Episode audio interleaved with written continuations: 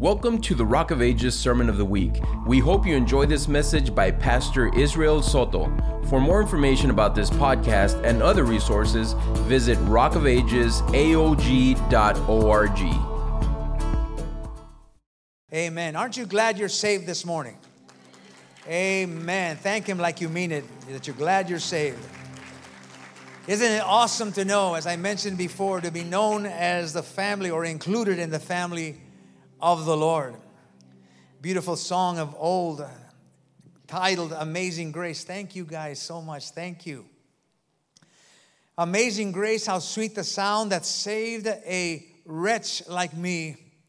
I once was lost, but now I'm found. I was blind, but now I see. And I'm so thankful that I can see this morning. Hallelujah. And I'm thankful that those of us who have received Christ Jesus as our Lord and Savior can see the light of Christ. And because we're thankful, we can see His truth and we have peace with Him uh, in this place and in our lives. Let me begin, ladies and gentlemen, by making note of what's happening in our society and in our world uh, today. So much happening in the Christian realm. And I say Christian realm because uh, I want to, don't want to use the word the religious world because because it kind of cheapens the whole idea of why we're here and what all of this uh, uh, circle of faith that we've established over the years through Christ uh, has come to mean. So, the Christian world, so much is happening amongst us, and I'm sure some of you are enlightened that some of our most predominant uh, leaders uh, uh, in the church, if you will, or in Christendom, or those that represent us as a religious people, have had big falls this past past 30 days or more. I don't know if you're like that, and I certainly don't want to speak too much about it, but I want to speak a little deeper as to what I feel is happening and has happened to the church, and we need to be careful with because of what are happening in our midst. You've heard how predominant, like I said, very popular preachers and religious representatives today, uh, sins have been uncovered and accusations are being made. And there's a big battle right now going on in the Christian realm. So many people are murmuring uh, about what's happening and certainly murmuring about these individuals who are caught in this situation, whether it be true or not. Uh, I am not the judge of them, neither was I there to witness what they have done or the allegations of what they had done. But nevertheless, uh, there's something deeply, deeply spiritual happening amongst us. I believe that because we're focusing on the individuals that have committed these mistakes in their lives, we are missing what could tragically be the bigger picture. While these battles are going on, the eyes of the world, the unbelieving and both believing world, are upon the church. Not upon them. Yes, upon them because they have brought them up and put them up on a pedestal but for a moment only. But the real problem comes because uh, comes when we understand that the world around us is not looking so much at one individual, but what they represent, and that is the church and Christ. We have testimonies of men and women that have violated their commitment as representatives of Christ and who takes the blame for it. Yes, they do for a moment, but Christ takes the blame for that. We, the believers, take the blame for that. Now, while these people are using every resource they have to defend themselves and their ministries and their families, and rightfully so, again, not knowing whether it's true or not. But they'll spend the next years trying to reestablish themselves and bringing themselves back to a clean slate, if you will, amongst the world. It's, after all, it's that church, it's a world where they make their livelihood, their finances, and their support system. So they're going to fight hard to try to prove themselves innocent. But there is a greater damage that has been done that will never be prepared, repaired.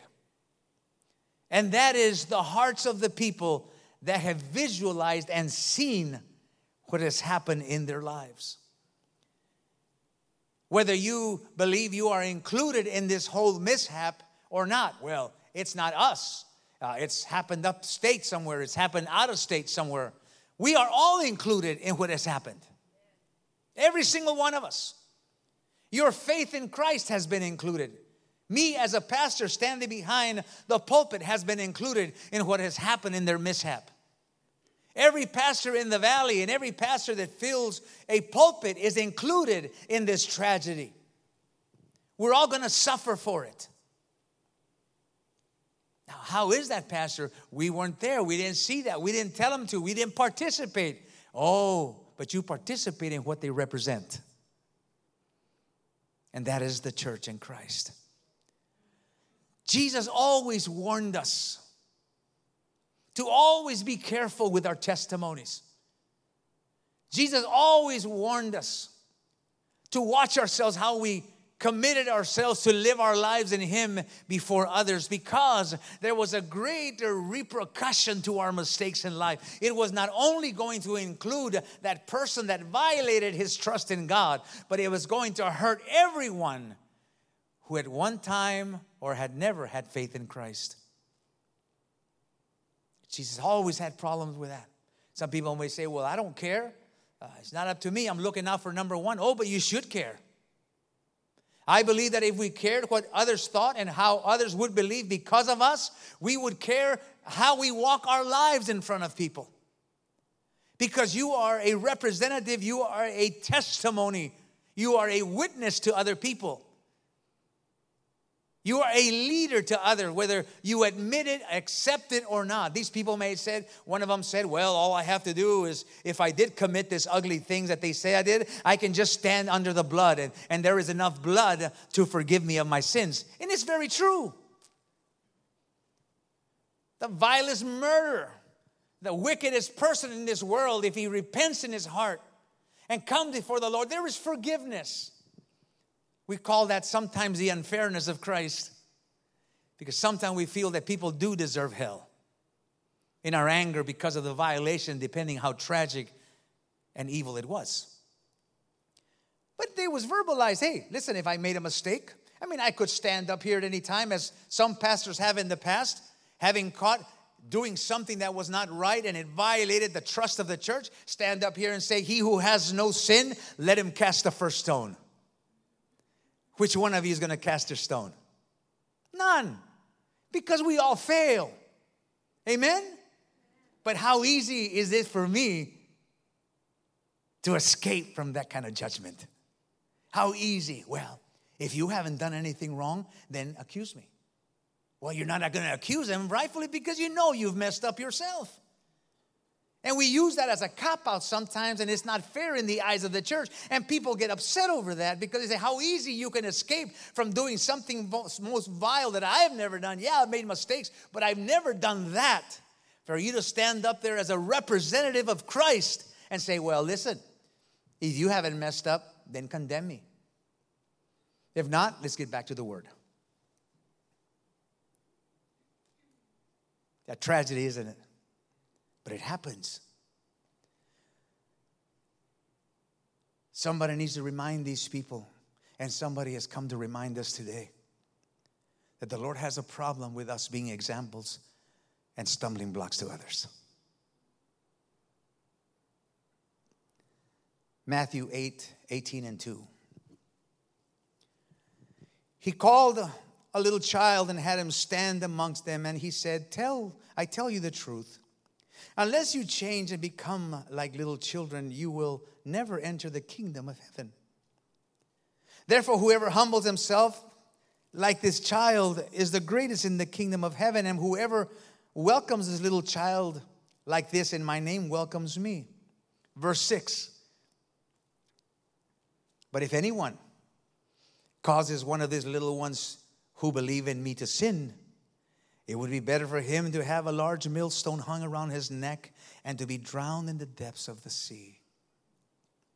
Woe to the world because these things that cause people to sin, such things must come. That is, there's things in this world, ladies and gentlemen, that will come to disappoint you. Uh, things happen in our lives that come to discourage us at times.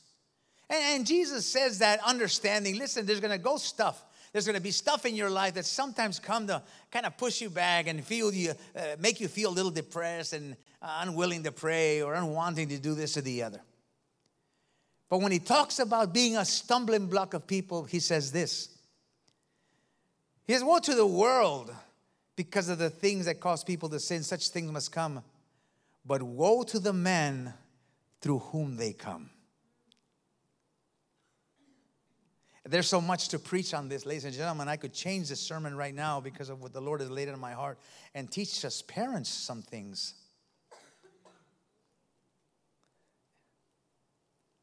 Maybe I'll just go in in just a little bit because I love you. As parents, you know, when we stand up here and we dedicate our babies, I say to them, this young parents that are dedicating their baby, I said, right now that baby is like clay in your hands. I repeat that every time. It's as soft as clay in your hands. You can form it, mold it any way you want. It will learn how to pray as you pray. It will learn how to read God's word as you read God's word. It will learn how to worship as you worship. It will learn how to come to church like you come to church. Anyway, Pastor, move on from that. But she's, we, we gloss over those important words many times. But the fact of the matter is that, ladies and gentlemen, not coming to church regularly and teaching your children to love the Lord and to pray and to see God, it's a sin. You're a stumbling block. Can we expect anything from our children when you're gone into eternity? You know that there is a river of tears in my office after all these years of ministry of how many parents I have counseled and had to embrace because of their weeping and saying, My son won't come home. My son's on drugs. My daughter is doing this. My daughter is doing that. My children are rebellious and this and the other. And I'm thinking to myself, When was the last time I saw you in church? I, I know you're not going to applaud. I know you're not. But it's a fact of the matter. This is exactly what Jesus is talking about.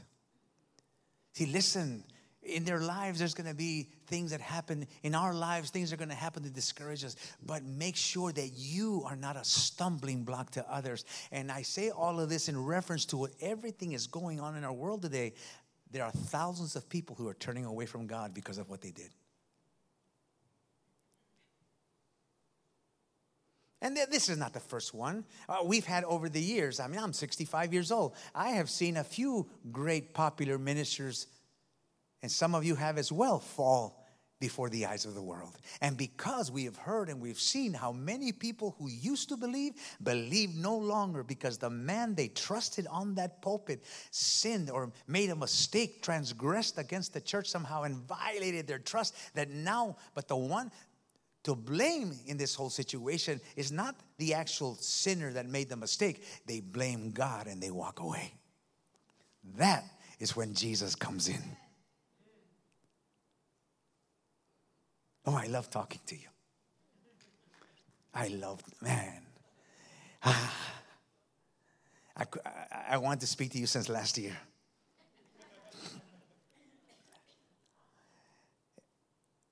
That's when Jesus comes in. This is when parents need to pay attention. Well, am I being a stumbling block to my children? Am I teaching them how to pray for their meal? Am I teaching them how to be faithful to church? Am I teaching them good stewardship? Am I teaching them how to pray? Am I teaching them how to read the Word of God? We may think of it as, I just don't have time, but Jesus is calling it a sin. Okay, enough.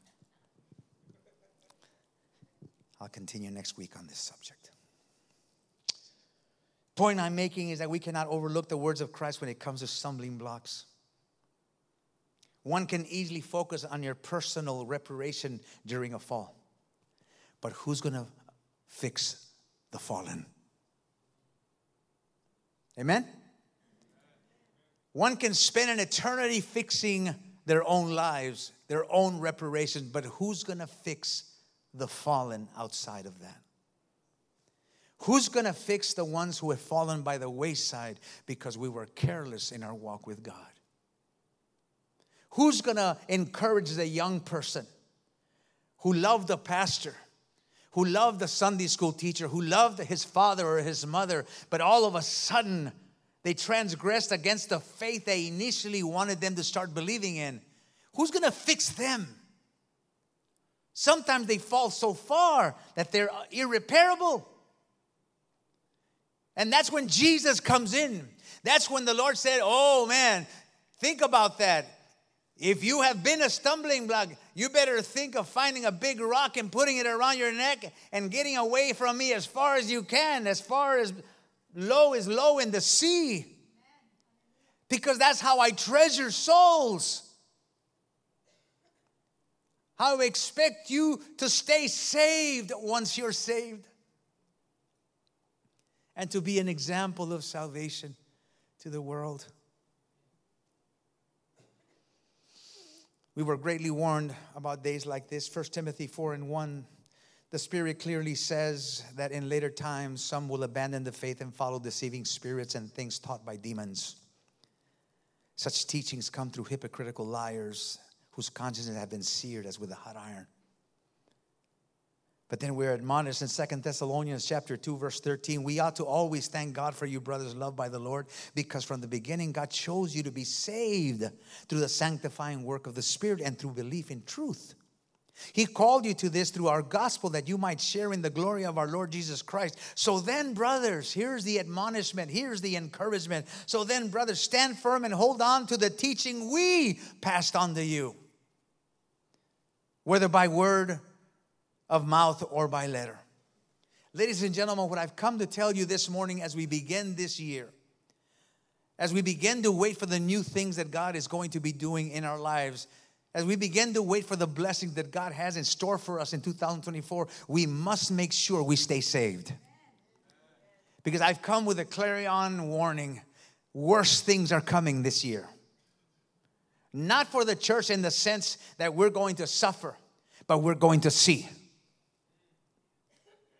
This world daily is becoming more vile, and the respect for Christ is becoming less and less. The church is going to be more tribulated, it's going to be more challenged. How? You see it already. The news are filled with this kind of situation. And the focus, yes, for the moment is on the individual, but in a little while the gossip becomes, and those are Christians. And that's what Christ represents. It's time to be saved, ladies and gentlemen. Philippians chapter 2 tells us, I believe that we're living in this time. Philippians 2 and 12.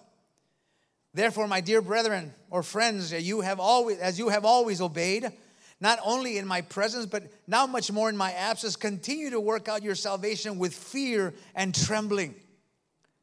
What that simple, what that implicates to us, ladies and gentlemen, is that is, salvation is that precious, priceless pearl that we are spoken to in Scripture. It is that hidden treasure that we find. It is the riches for our souls. We are to protect that, to embrace that, to guard it, to make sure that nothing on the inside or certainly nothing on the outside comes to affect us in the way we walk and our commitment to walk with Christ at any time. It's time to stay saved. To work out our salvation with fear is to work out what God has already planned out for us to do. God has worked out our salvation, He has given us benefits of salvation. He has given us benefits in saving us that you and I should exercise so that we might be able to continue forward, progressing, growing, and going from glory to glory as we walk in the Lord. Question of the hour Are you saved this morning? Why don't you ask your neighbor, Are you saved this morning? Some of you aren't asking. Ask your neighbor, Are you saved this morning? Don't be embarrassed to ask. Did you know that I believe really that that question should be asked frequently amongst believers? I was telling the church this morning, I said, you know, we always ask each other, how you doing? This morning I was asked 30, 40 times, hey, Pastor, how, how you feeling?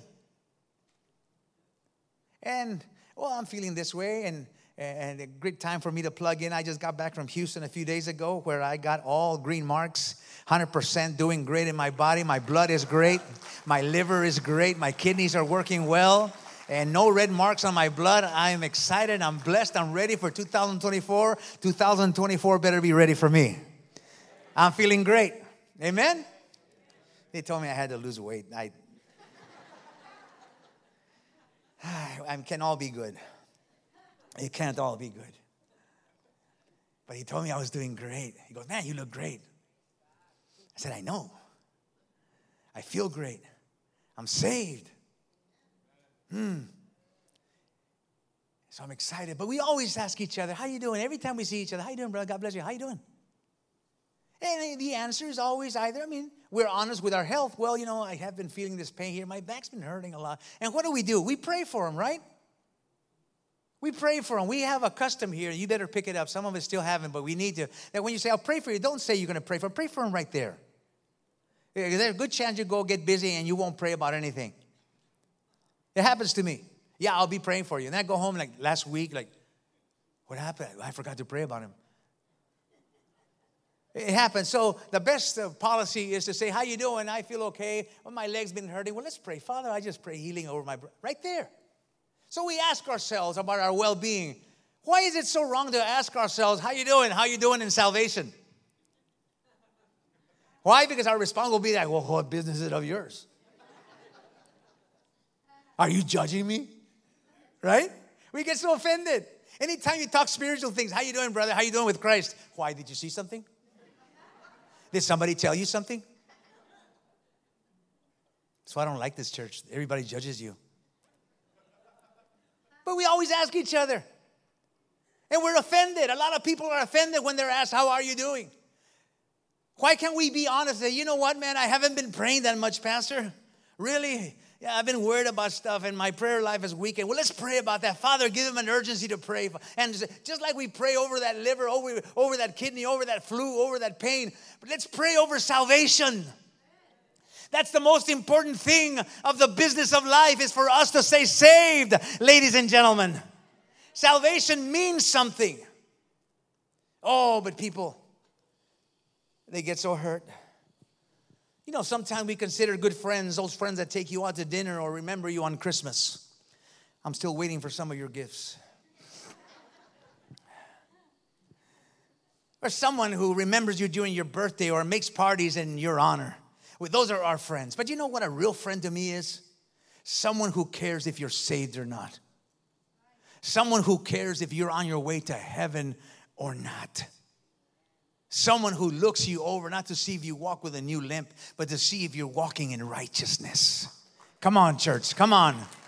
Hallelujah. Someone who cares if you're praying. Are you praying? And someone that's honest, I haven't been praying that well. Let's pray that God give you the urgency to pray. I haven't been bending my knee. I, I haven't been fasting. I haven't been witnessing. I, am going through stuff. Let's pray so that your salvation can stay on fire and on vibrant and vivacious and alive and well. Some people get offended.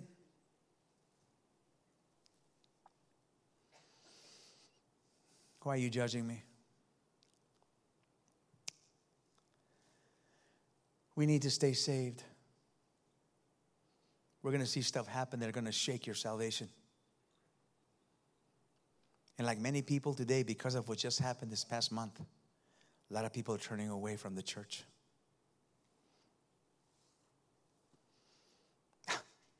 And those are the big guys. I bet you everybody's the same.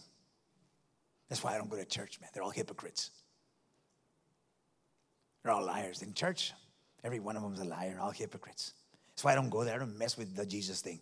They're all fakes. Everybody does what those guys did.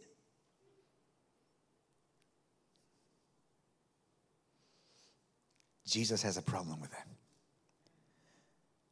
He will blame those who say those things and deny Christ, as we'll learn in just a second. But he's going to speak about by whom that stumbling came from. So you just can't stand, ladies and gentlemen, under the blood and say, well, so I'm an adulterer. So I stand under the blood and I'm clean. There. Done. Can we get to preaching now? No, my friend. It doesn't work that easy. There's a responsibility that we have to the people and more so to Him. And since He loves both of us, He loves you and He loves me, He's going to deal with both of us adequately. So I believe that what needs to happen during these days right now is for someone to make a public apology and try to escape from the judgment of the church and keep people from stumbling like a river the way they are today. Are you saved this morning? I believe that many people aren't saved for a number of reasons. But I believe that there's a good number of them that aren't saved because they don't know the benefits of salvation. Can I give you just a few in the next 15 minutes? I'll be quick. If you're saved, then you know what I'll be talking about this morning. And if you're saved, maybe you've forgotten some of the benefits that you've received as you received Christ in your life. I want to remind you of those. And if you're not saved, I want to show you what you're missing by not being saved. When we were saved, ladies and gentlemen, every one of our sins were settled in Christ. That should be something to rejoice about. That means that all culpability, all guilt, and everything God could have had against us, He willingly, through His Son Christ, has forgiven. Colossians 1 and 13 says, For He has rescued us from the dominion of darkness and brought us into the kingdom of his son, the son he loves, in whom we have redemption and forgiveness of sins. Now, there are some in this world that might say, What sin?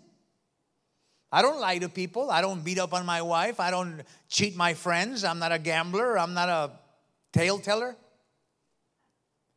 But the Bible says that all of us are sinners. Every single one. Whether that's a truth that you want to accept or not, that is a matter of fact. The psalmist said this in Psalms 51 and 5 Surely I was sinful at birth, sinful from the time my mother conceived me. From the point get go, anyone born of a woman into this world because of the sin of Adam, the lineage of humanity is tainted by the fall. Romans 3 and 23, for all have sinned and fall short of the glory of God. Is Ecclesiastes 7 and 20, there is not one righteous man on earth who does what is right and never sins. In fact, if you might be, I doubt it, but if anyone here might be the one that says, I've never sinned, the Bible calls you false and the truth is not in you. It calls you a liar. I told this testimony, and if I take off on telling you this testimony, it'll take all of my time. But quickly, I'll tell you that when I was a youth pastor many years ago, I took a trip with a whole bunch of young people to Waco to take them to a convention, a Assemblies of God convention. And the bus driver that chartered, that drove the chartered bus, was a super nice guy. I mean, uh, I, rem- I, I still see him, such a sweetheart of a guy, an older gentleman and since I was the pastor of the group, I, I sat in front with him next to his chair when he was uh, uh, driving, and I, I, took the opportunity to kind of begin to weasel my way in to tell him that, you know, what we did and what we do, and how about you? You have kids, and on and on. And we started talking about the need of Christ. And from the point get go, he said, Well, I'm glad you guys found religion. He separated himself automatically by gesture. I said, Yeah, you know, but we all need Jesus. He goes, Why? He goes, If you, you don't know me, I've got six kids. Three of them are doctors, and three of them are attorneys.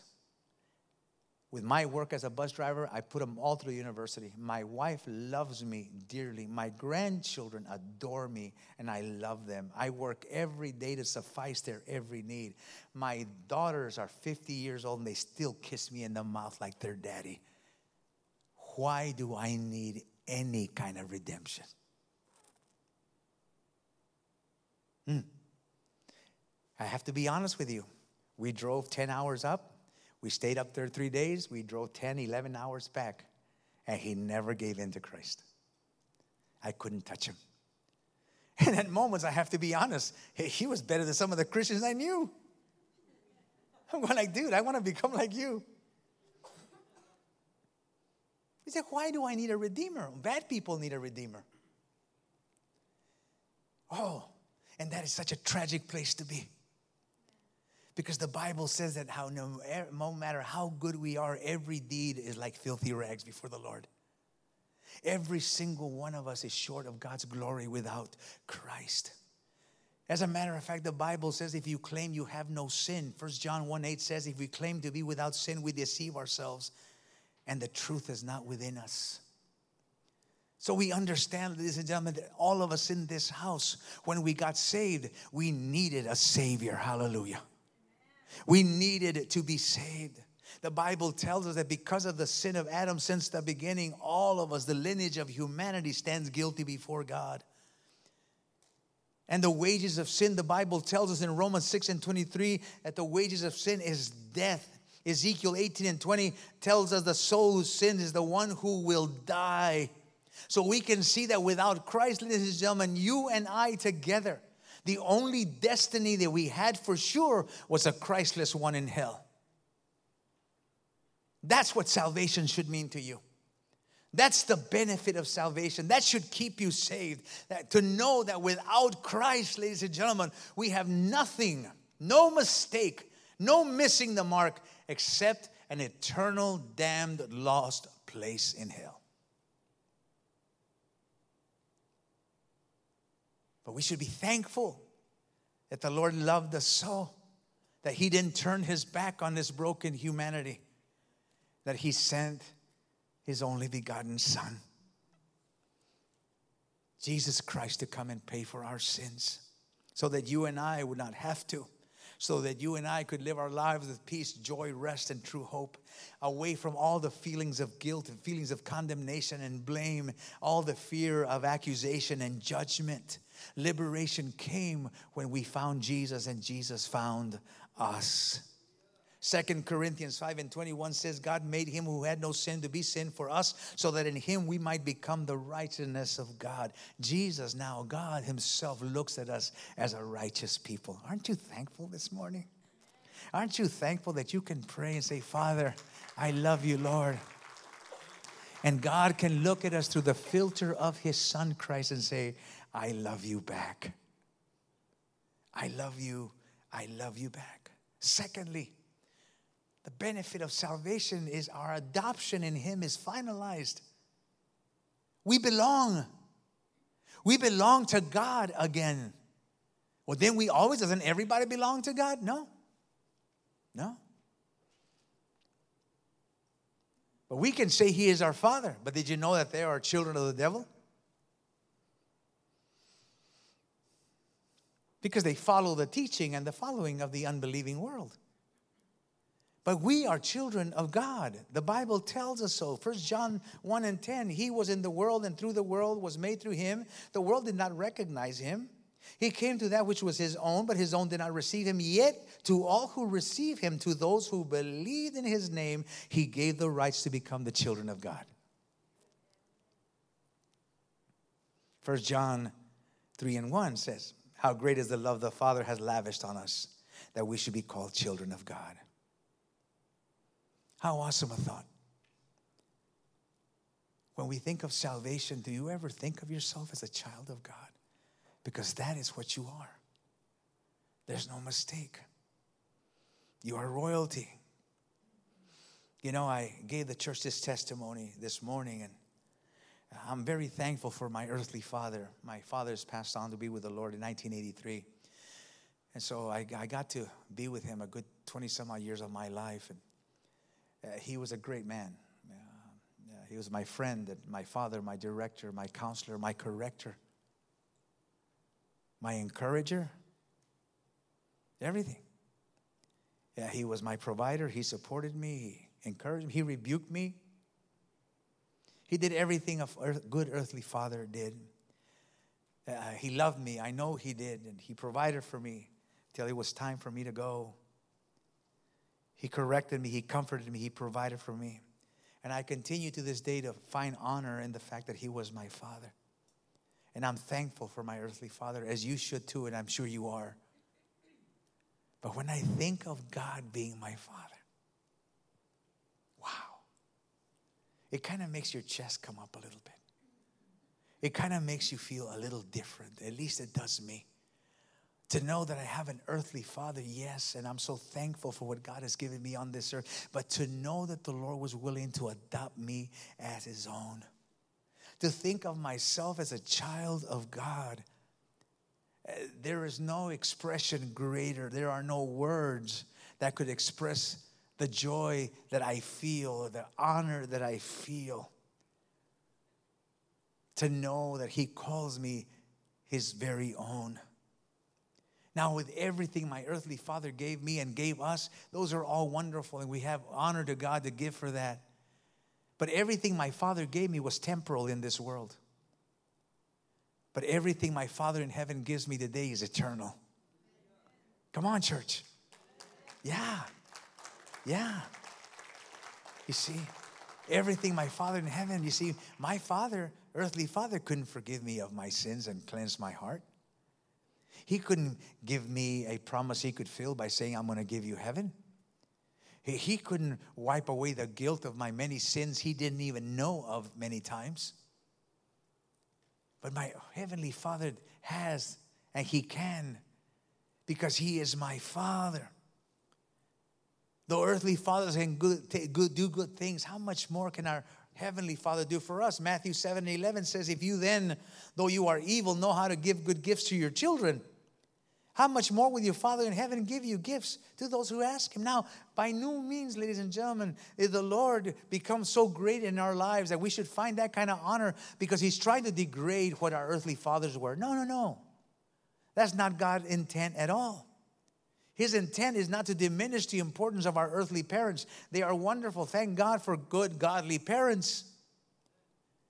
But he wants us to understand that anything, anything born in this world today can never give you what is born in the heart of God. And we should be especially honored you see, our Heavenly Father can meet your every need according to His riches and glory. He can heal your every disease. He can give you peace in the midst of the storms. He can fill you with power to move challenging mountains before you. He will give you grace, peace, mercy all the days of your life. This is what God, your Father, can give and provide for you. Because we are sons of His. There are so many young people today running away from homes leaving, people breaking up their homes at all, simply because they want to belong to a family. Maybe you feel this way this morning, but I want you to know that as you come to Christ, you will belong to the greatest family in the universe. And you'll have the greatest Father, incomparable to any other ever. Words cannot paint a picture of who He is. Hallelujah. Thirdly, we get kingdom authority when we're saved. Let me say this in layman's terms your words count. You ever been somewhere talking to people and they ignore what you say? Like, well, yeah, whatever. Anyway, let me talk to the important people. And you feel like invaluable. You, you, you, you have no price over you. You, you. you seem, you feel cheap because I can't offer anything. It's not that way with God. When you are saved, your words count in this world and in heaven. God gives you kingdom authority when you are saved. Isaiah 54 and 16 See, it is I who created the blacksmith, who fans the coal into flame and forges a weapon fit for its work. It is I who have created the destroyer to work havoc. No weapon forged against you will prevail. And you will. Who will? You will. Who will? Say, I will. Who will? I will. He could have said, and I will. No, but he said, and you will refute every tongue that accuses you. This is the heritage of the servants of the Lord. This is their vindication from me, declares the Lord. What is the Lord saying as he says this? He said, I give you authority, the same authority that I have as I speak the word, so I give you that same word to speak to whatever it is in your life that is hindering you. I give you authority. Your words have weight now. The spirit realm listens to what you have to say. The devil listens to what you say. Situations and circumstances in your life listen to what you say. You have a license and a right to possess, to claim and possess the rights of God in our life.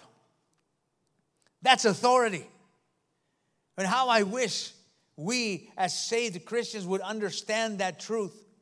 If we truly understood that truth, we would not be living the way we are. We would not be living restless lives. We would not be living lives filled with broken dreams and bitterness. We would not be living putting up with putting up whatever the devil throws our way with poverty and sickness, loneliness and bitterness, divisions and problems of every sort. If we believe that our words have authority in Christ, we would change all that because God said we could. We have the right to refute and rebuke poverty and loosen blessing. Did you know that? We have the right and the authority to refute sickness and loosen health.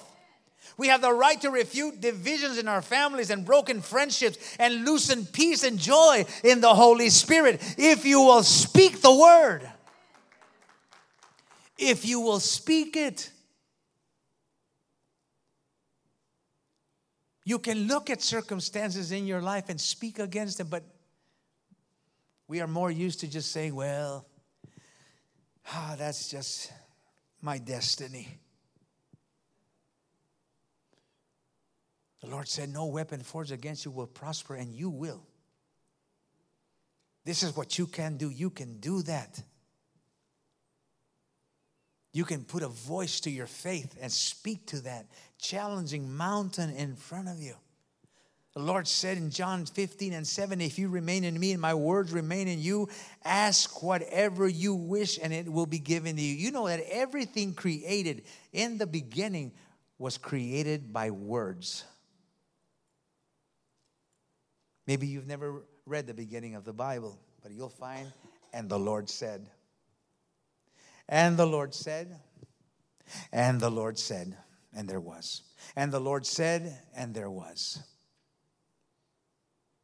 Words. And that very spirit, powerful spirit of God, the Lord has infiltrated us with upon salvation. He's given us the authority to speak to those things that hinder us and move them out of the way. If you're not saved today, then I understand your powerlessness to change anything in your life. But if you are saved, let me ask you this question Why aren't you changing things in your life? Why aren't you changing things in your life? You have the authority. Next, we are certified heirs to God. We have ownership of everything that God has provided for us. Genesis 1 and 29, all the beginning, at the beginning of the book. Then God said, I give you every seed bearing plant on the face of the whole earth, and every tree that has fruit with seed in it. It will be yours for food and to all the beasts of the earth and all the birds of the air and all the creatures that move on the ground, everything that has breath of life in it, I give every green plant for food. And it was so. We see the first position of man when he was created, he had nothing. Other than being formed by God, he had nothing. And immediately upon the same breath, that God breathed into his nostrils and made him a living being, God blessed him with everything. He gave him everything. He got him up. He said, You look around, you see what you have? All of this is yours. Every single thing. Gave him everything for your benefit. You hungry? Eat it. You need something? Get it. There was no lack no need of anything. Man had been provided with everything.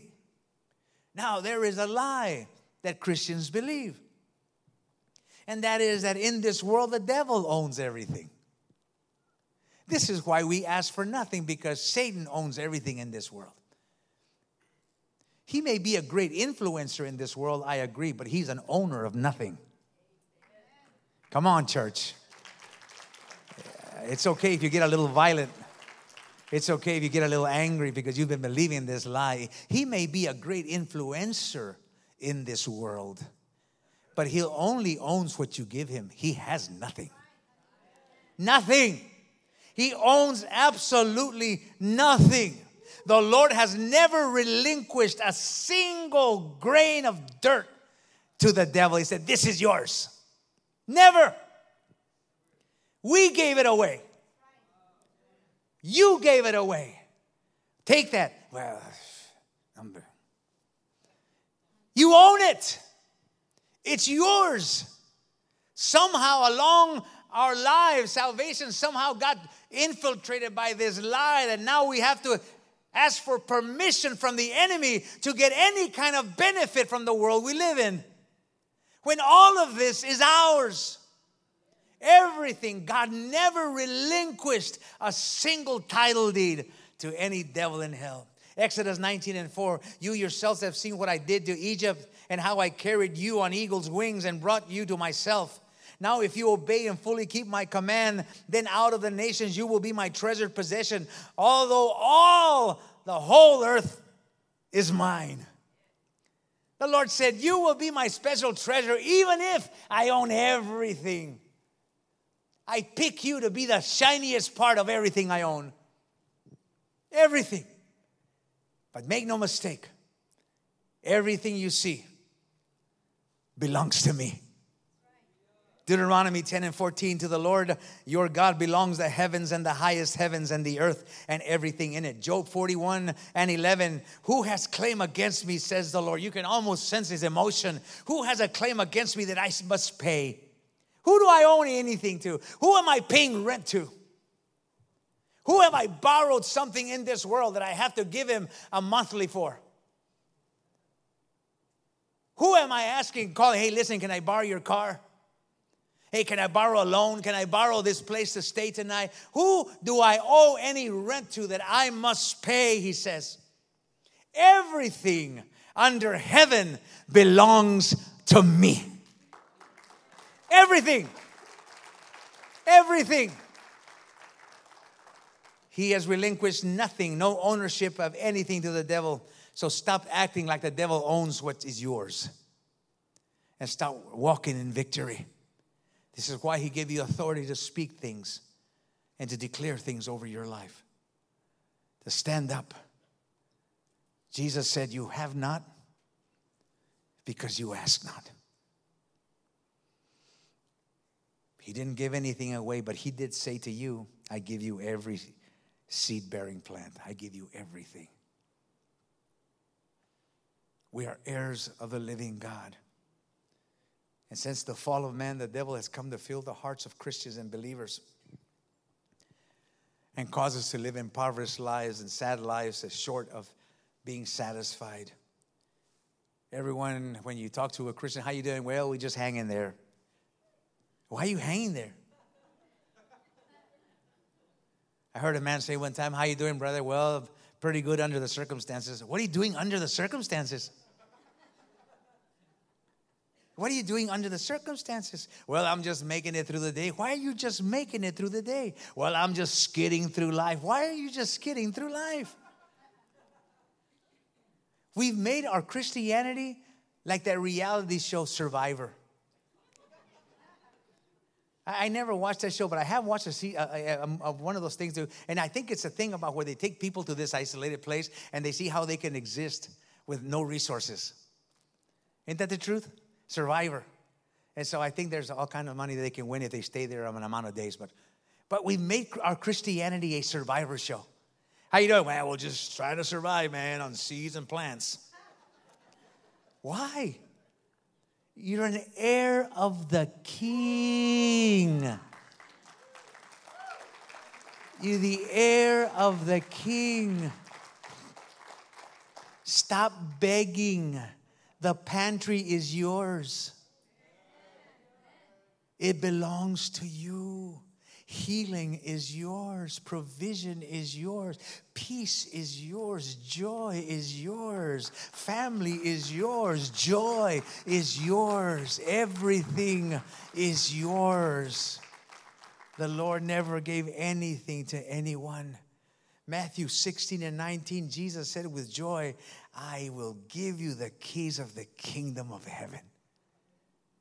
The Bible tells us he who withholds no good thing from those that love him. Nothing. So I ask you this morning, what do you need? And why don't you have it? What do you need and why have you not pursued it? Why have you not asked God, Lord, my children need to get saved? But we hide behind the facade. Well, everyone has their season. They'll come whenever they're ready. No, they won't. Can you risk that? You know how many children aren't coming home after Friday night tonight? Can you risk leaving things just at a roll of dice in life? It's time to move and claim what is ours, ladies and gentlemen. You think the devil is one day going to say, okay, listen, I know you're hurting bad. Here's a little something. He's not going to do that. He's on a mission to kill, steal, and destroy. Amen? But we overlook what he's to do or what he wants to do and what he's been doing, and we forget what Jesus said, but I've come that you might have life and have it to the fullest. How can he give us life to the fullest if he has given us nothing in this world for ourselves? Doesn't make any sense, does it? But he has given us everything so that He indeed can give us life to the fullest. And let me finish here this morning. The last thing I will mention to you He gives us a celestial end or a destined to heaven finish, a celestial finality. That means that we will end up in heaven because of salvation. If nothing else will encourage you to come to Christ, I pray that this last thing will. Everybody knows this passage. We should believe this passage. John 3:16. For God so loved the world that he gave his only begotten son that whosoever believeth in him should not perish but have everlasting life. What is Jesus saying? If you will believe in my son, I will give you heaven. You know, there was once asked by a young man, he said, Hey, will only Christians live forever? Will only Christians have eternal life? And the answer to that is absolutely no. Everyone has eternal life. Every single one of us, every living soul that has ever walked upon the face of this earth since the beginning of time has eternal life. But the question should be with only believers in Christ enjoy their eternity in heaven? And the answer to that is yes, my friend. Only them. Now, people reject that. People hate when, when Christians say that. They do, they do.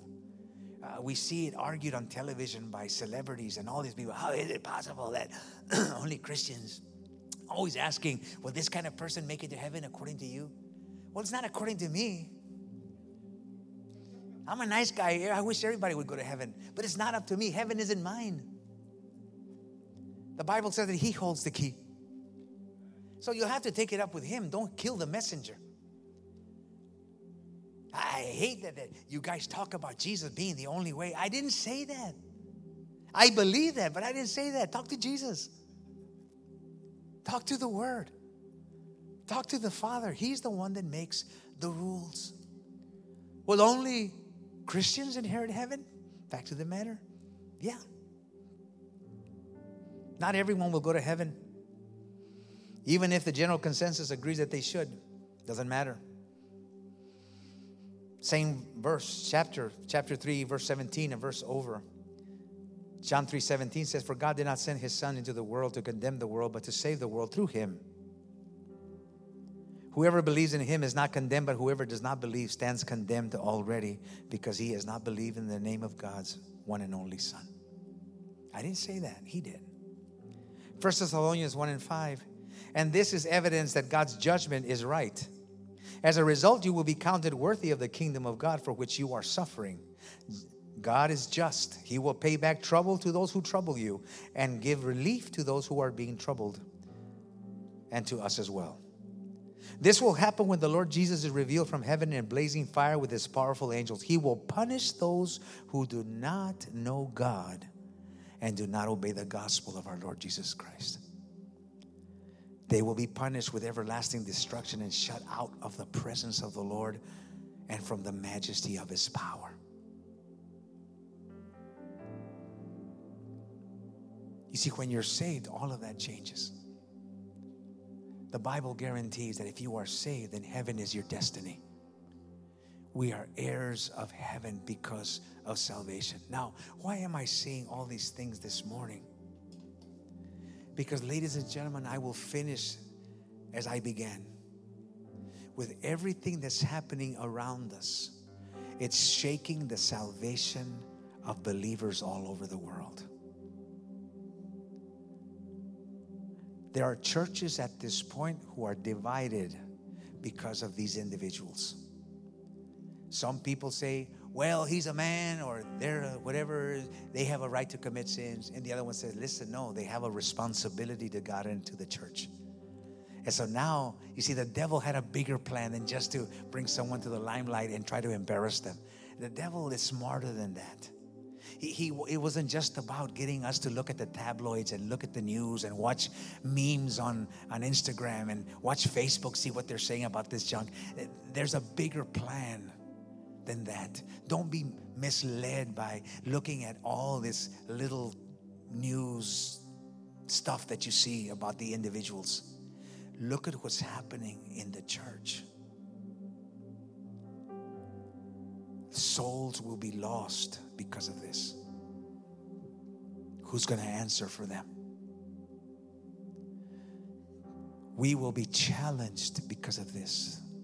There will be more people that say, I don't believe in that junk that you guys get together for at Rock of Ages. I don't believe in that junk. Look what just happened over there. And you'll be challenged. The people that you may have could have reached a week ago, you won't be able to reach that easy anymore because of the error of men. Jesus did nothing, but Jesus always takes the blame. Jesus did absolutely nothing to cause all this ruckus. But Jesus, the church will take the blame. And this is why this word of great warning from heaven comes to all of us. It's time to stay saved. Let nothing move you. This year is coming with challenges. The past three years have been a challenge to the church politically and spiritually. Get ready. This year is going to be good. And only the strong and those who remain will stand.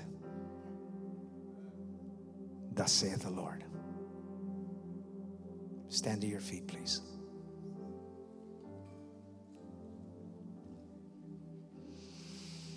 It's not going to get any easier. I bring to you this morning the benefits of salvation. One, to those of you who are saved, maybe you've forgotten that all these things are packaged up in salvation in Christ, and you haven't been living your salvation to the fullest because you have forgotten the benefits I just mentioned to you.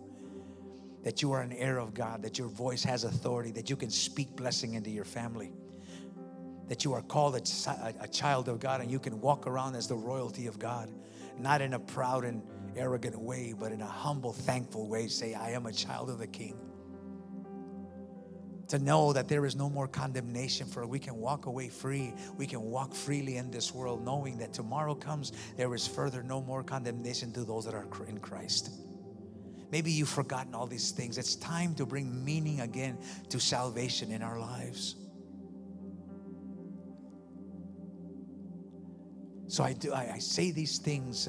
I believe the Lord speaks to us this way to remind us. But also to speak to those of you who possibly are not saved and tell you what you're missing out on. By not being saved, then you are not a child of God. By not being saved, then you are not in the family of God. By not being saved and accepting the Son of God according to Scripture, you are not an heir of God. By not accepting Jesus as your Lord and Savior according to Scripture, not to me, but according to Scripture, you are not an inheritor of heaven when the day comes and eternity comes face to face with you. This message is important. And the Lord makes it important to make you recognize how important salvation is today. Trust me, there's going to be a tug of war. And the Bible said in the last days, the devil is going to come trying to confuse and trying to pull out even the elect. You know who the elect are? You. You know who the elect are? Remember, we read it. He has chosen you unto salvation. You have been elected to be saved. And the devil is going to come in great strength and force, confusion and lies and all these things to pull the elect out of the church away from salvation. That's the big plan, not the fact that you see some celebrity fall or because they went to some this or that or he committed some kind of whatever. It's not even about that. It'll it'll pertain to them, yes, but it's a, the bigger picture.